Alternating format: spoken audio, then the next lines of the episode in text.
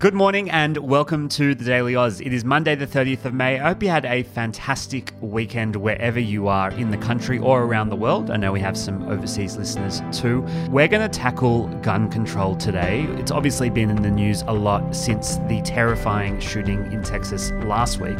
Today, we're going to have a look at why gun laws in America are so hard to change. But before we do that, Zara, we're expecting some big announcements from the Liberal Party today. Yeah, so it's expected that Peter Dutton will be elected unopposed, which means that nobody else will be running for the position of Liberal leader today on a ballot in the Liberal Party room. According to reports, former Environment Minister Susan Lee is also expected to run unopposed for the deputy leader role.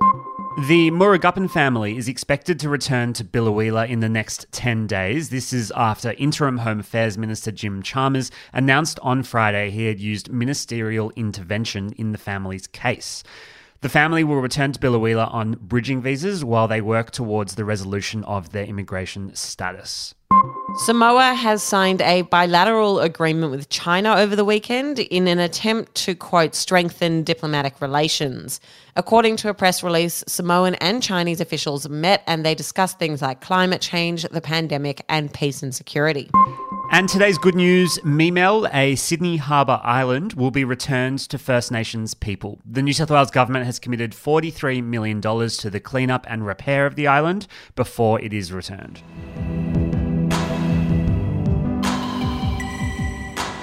So, yet again, US gun laws and gun culture are in the headlines after last week's horrific, horrific murder of at least 19 children and two teachers at a Texas elementary school. It led to more demands for a review of gun laws and urgent reforms in the country. For overseas audiences, particularly in countries like Australia and New Zealand, where it only took one critical shooting event to trigger massive gun reforms in the country, it can be really hard to understand what exactly is holding up progress on this front. It's certainly something that we've been asked a lot in our DMs, especially when events like this happen. So, before we get into why the laws are so hard to change, how bad is the problem? It's really bad. The FBI categorizes a mass shooting as when four or more people are shot, and there were 692 mass shootings in the US in 2021. This year, there has been already 200, including 27 mass shootings in schools. In 2020, for the first time, guns were the leading cause of death for American children and teenagers. It took over motor vehicle accidents. There's about 400 million guns in the US, which means statistically, if you got 100 Americans in a room, there would be 120 guns.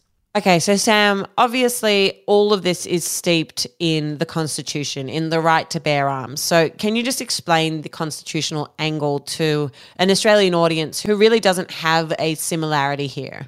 I do think this is the right place to start this discussion. So, the core principle behind all discussions of gun laws in the US is the Second Amendment to the US Constitution, which states a well regulated militia being necessary for the security of a free state, the right of the people to keep and bear arms shall not be infringed. So, just quickly, a constitutional amendment is a modification to the US Constitution passed after the initial drafting of the Constitution. The best way to think about this is a way for drafters to be able to build on the work of the founding fathers of the original Constitution as America continued to be built. So the US Constitution was drafted in 1788. This Second Amendment was drafted by James Madison in 1789. It's pretty widely agreed that the purpose of the amendment was to reassure states that the newly formed US military wouldn't be an all powerful body and states could still form their own smaller militias. Today, this is now the key amendment that allows US citizens to carry and purchase weapons, but each state has set laws on background checks and the type of firearms available, and, and we'll get into all of that. Okay, but first, the question that comes up time and time again is can the Constitution actually be changed? It can be changed, but it is extremely difficult to do so. It's it's difficult in Australia, but definitely more difficult in the US. So in the US, you'd need at least 66% support in both houses of Congress, and then the change to be ratified, which means approved by 75% of individual states. In the current makeup of the US, this is pretty much impossible. Where the laws can be changed slightly easier is in the Supreme Court, which deals with the interpretation of the Constitution and its amendments. The big case here was in 2008, where the Supreme Court dealt with exactly the question of gun control in a case called the District of Columbia versus Heller. This case was all about a law that the Washington, D.C. state government introduced that banned handguns.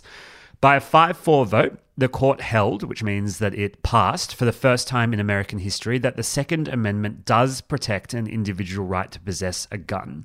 Among a whole list of reasoning, this case gave special constitutional protection to handguns.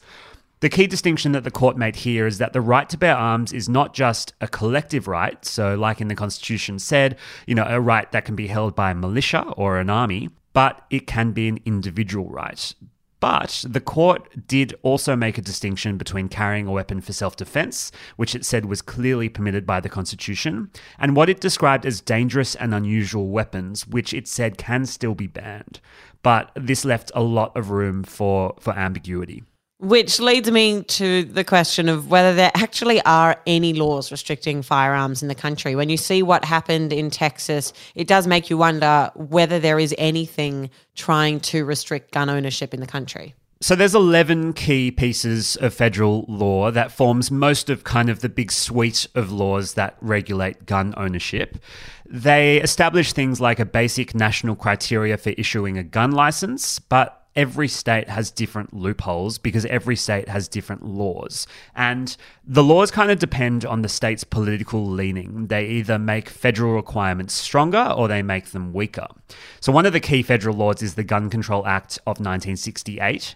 And this gives a list of reasons of why people could be refused a gun license. It's things like if they're under 18, if they're addicted to a controlled substance, if they've got a criminal record with more than a year of prison time served, if they've been convicted of a domestic violence offence, or if they're subject to an AVO. But you've got to remember here that to actually enforce this framework, gun sellers, the people at the other side of the counter, are expected to run background checks on everyone who purchases a weapon.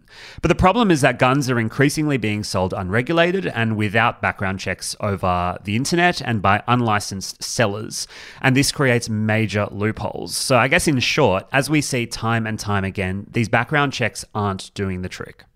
One of the questions that we were getting a lot after this Texas shooting was if Joe Biden was seemingly as moved as he appeared after the shooting, can't he just do something? Can't there be an executive order, which is when the president does something unilaterally to stop these situations from reoccurring? So I think there's two ways to address this question. One is to look at the influences inside the Congress, and one is to look at the influences outside Congress.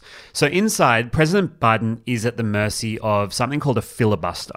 And a filibuster is a function of the rules that govern how the Congress runs, kind of the rules of play, that allows a politician to talk endlessly in order to obstruct the passage of a piece of legislation. Now, there is a way to stop a filibuster from being used in discussions about a certain law, but you need 60 US senators out of 100 to vote to end the filibuster and force the vote. And with the current makeup, with how many Republicans and Democrats in the Senate, it's not really going to happen. It's a pretty complicated part of US law with a lot of history and theory, but the short answer here is that Biden and the Democrats are not going to be able to pass laws through Congress and the Senate without the support of the Republican Party. And this is what we refer to when we talk about bipartisan support. To your point about the executive order, Zara, that's a really interesting one because that would go straight to a Supreme Court challenge. And as we know, the Supreme Court now is weighted conservative, which means that they would be fiercely protective of the US Second Amendment right to bear arms. And Sam, you mentioned the Republicans before. There do seem to be a number of Republicans who don't support increased gun control. Why is that? Yeah, you might have seen Ted Cruz pop up in the news a lot this week. He is one of those Republicans who is a fierce protector of gun rights. He's from Texas, where the shooting last week took place. And this is kind of where we get to talking about the influences from outside Congress. And we're talking here about the National Rifle Association, or the NRA. The NRA has nearly 5 million members and is still one of the most powerful lobbies in the country. They give tons of money to politicians who fight for the protection of gun rights and they're often the biggest donor to their re election campaigns. The NRA has this infamous system of scorecards on politicians where it gives a rating according to the politician's record on defending gun rights. This rating is used to indicate how much funding they give a politician, and if your rating drops, it's often the case that the NRA will fund your opponent simply to get you out of the way. We also saw over the weekend that there was an NRA conference held uh, and Donald Trump addressed the crowds, but there were some remarkable photos of a, an almost half empty auditorium and then thousands upon thousands of people protesting outside. And it was quite a remarkable difference seeing those two photos alongside each other. But has there been any progress on working around the influence of the NRA that seemingly they appear to be this like fixture of American politics? But has there been any movement? Yeah, I really wanted to end this chat with a kind of bit of a hope sentiment here, you know, a sense that these laws could change. And I think to do that, we have to look to state level laws in the US. Some states have their own laws that enable courts to confiscate weapons from people who are considered to be a danger to themselves or others. And this is known as red flag laws. And there's this thing called an extreme risk protection order that often can come from a friend or a relative who have serious concerns about a person's behavior. Now, these red flag laws are very effective and they're currently in play in 20 states. In Texas, where the shooting took place last week, there is no such red flag laws. Ultimately, I just I don't think we're going to see the sweeping changes to gun laws we saw in Australia after Port Arthur or in New Zealand after the Christchurch shooting. It's going to be a much slower, much more incremental change, and we're going to see the changes mostly at state levels. But I do think that one thing that is starting to shift is the gun control lobby in America. So the direct opponent of the NRA is getting much more organized, much more well funded, and much more popular. For example, there's a protest movement called March for Our Lives, which is powered mainly by young Americans who routinely protest and advocate for universal background checks on all gun sales, even those online. They also want to see the federal age of gun ownership raised to 21, and they want to see a ban on assault weapons or high capacity weapons. This group first mobilized in 2018, right after the shooting at the Marjory Stoneman Douglas High School in Parkland, Florida.